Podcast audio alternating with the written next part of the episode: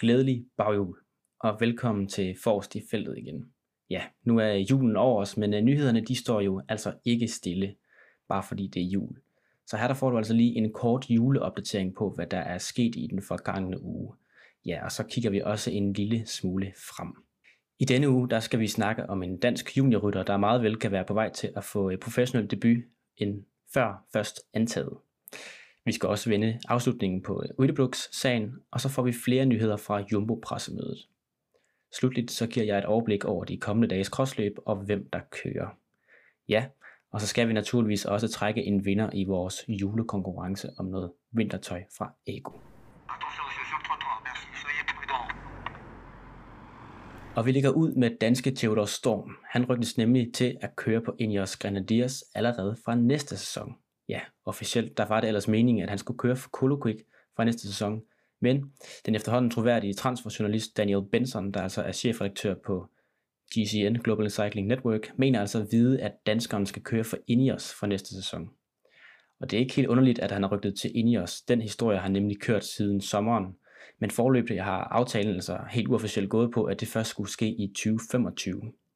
Hvorfor står man altså kunne have kunne høste erfaring i den danske A-klasse og mindre UCI-løb for Kolokvik, inden han tog det helt store skridt.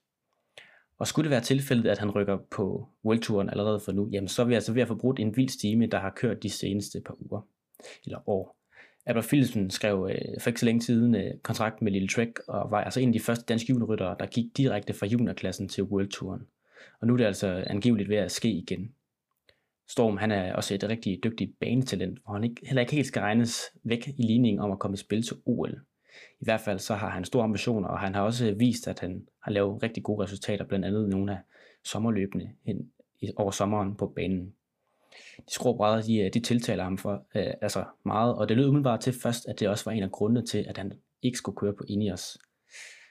Fældet.dk, de har forsøgt at få en kommentar for både Kolokik og Ineos, men øh, det har altså ikke øh, været muligt at få en øh, kommentar lige indtil videre. Vi forsøger også at få en øh, kommentar fra hovedpersonen selv inden længe.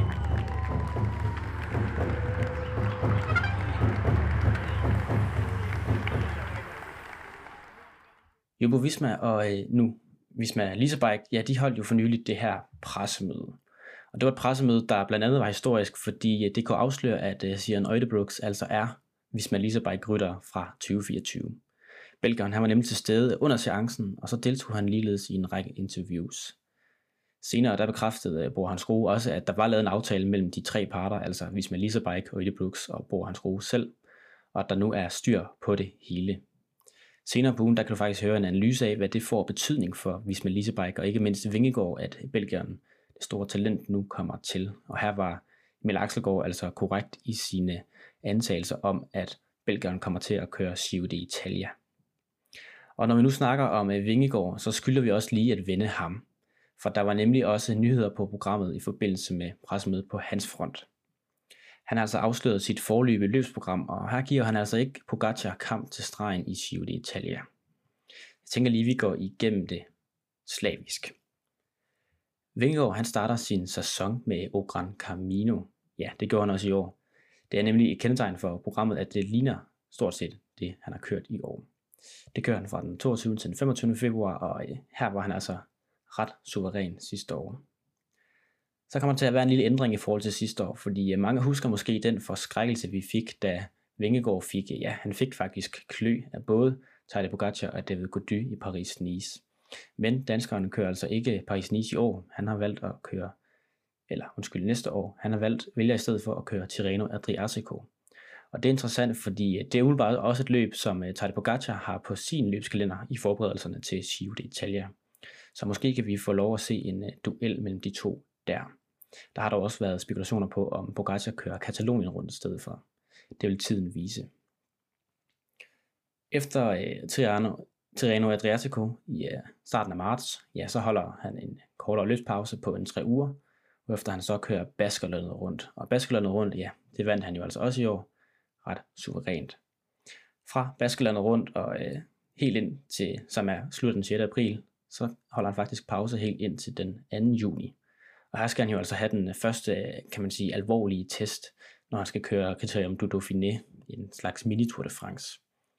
Her vandt han jo altså også i år, og øh, den titel skal han så forsvare igen næste år. Så bliver der en øh, lille blok, og hvor de i år var i Sierra Nevada, husker jeg det som, uh, på træningslejr fra den 9. juni af ind til den 29. juni, hvor Tour de France altså så starter. Og her skal Vingegaard jo så forsøge at forsvare sin turtitel for tredje gang. Vingegaard han øh, kommer jo til at, at køre mod en, en mindre oplagt øh, Pogacar, som Emil Aksgaard blandt andet har snakket lidt om. Det kan du høre i den episode, jeg har lavet med ham. Men det kommer til at få betydning for, hvordan han kommer ud af turen, hvad resten af hans løbsprogram det kommer til at ligne. For der er nemlig lagt op til, at øh, Vingegaard så godt kan komme til at køre Vuelta i Spanien, som han gjorde i år, hvor altså Sepp Kuss vandt, og hvor, øh, ja, det er også Axelgaards ord, hvor han altså forærede Sepp Kuss sejren, kan man vist godt sige. Men det kommer altså lidt an på, hvordan Vingegaard kommer ud af turen, og øh, skal danskeren også køre OL, så kommer det jo også til at ligge i den periode fra den 21. juli til den 17. august. Det vil tiden vise. Han har jo altså selv været ude og melde, at han gerne vil køre OL, men det kan jo godt blive svært med de her kun fire pladser, hvor a to af dem skal være på enkeltstarten. Og der har Axelgaard jo altså ham ikke med i de planer, som Anders Lund øh, formentlig også snart har lagt. Vuelta Spanier, det kan altså komme på tale, hvis det kommer til at gå godt, og hvis det flasker sig. Og så er der et andet stort mål for øh, Jonas Vingegaard, der kan få lov at køre VM i Zürich, hvis alting flasker sig. For det er nemlig en rute, der godt kunne passe danskeren ganske fint.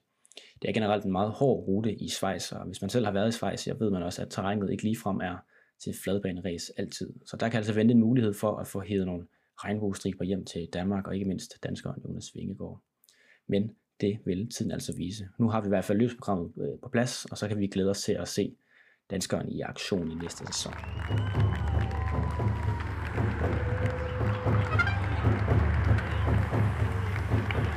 Vi skal også lige hurtigt lave lidt reklame for, hvornår du kan se og følge med i crossløbene her mellem jul og nytår. Det er nemlig ingen hemmelighed, at øh, Van der Pol han er i hopler. Det tror jeg vist alle vi har set, hvis man har set et krossløb eller to de sidste par gange. Hollænderne har jo faktisk øh, ja, givet klø til andre. Men øh, det betyder altså ikke, at der ikke stadigvæk er gode løb at se i fjerneren. Den 26. december, der er der World Cup i Gavea, og her er alle de store, hvis man kan sige det sådan, til stede.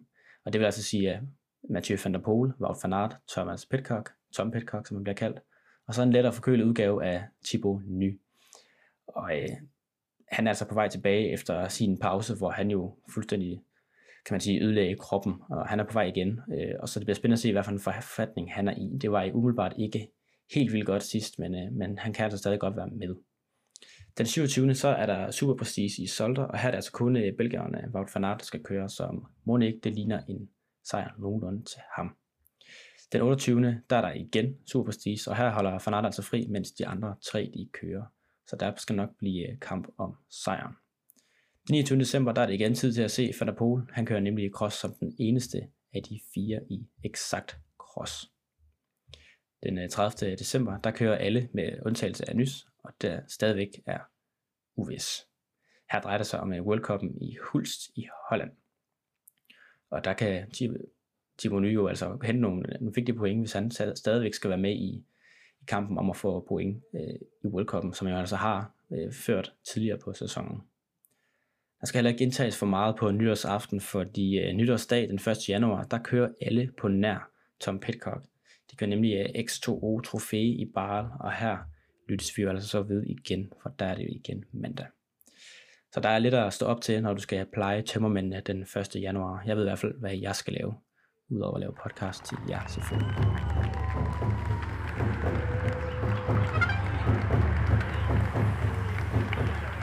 Så skal vi også til det, som mange af jer de har ventet på, vores julekonkurrence. Ja, først og fremmest så skal alle have tak for de rigtig gode, konstruktive øh, inputs, vi har fået i forbindelse med konkurrencen. Det har været øh, utrolig lærerigt, og det gør mig glad at læse, at I alle sammen har forbedringsforslag til, hvordan vi kan gøre det endnu bedre, fordi øh, det betyder, at I engagerer for det og gider at lytte til det, vi laver. Flere af de forslag, I har kommet med, de vil blive etableret i det nye år, når vi starter den nye sæson. Jeg trak i går den 24. december en vinder af konkurrencen, og den heldige vinder er altså Trommeviv.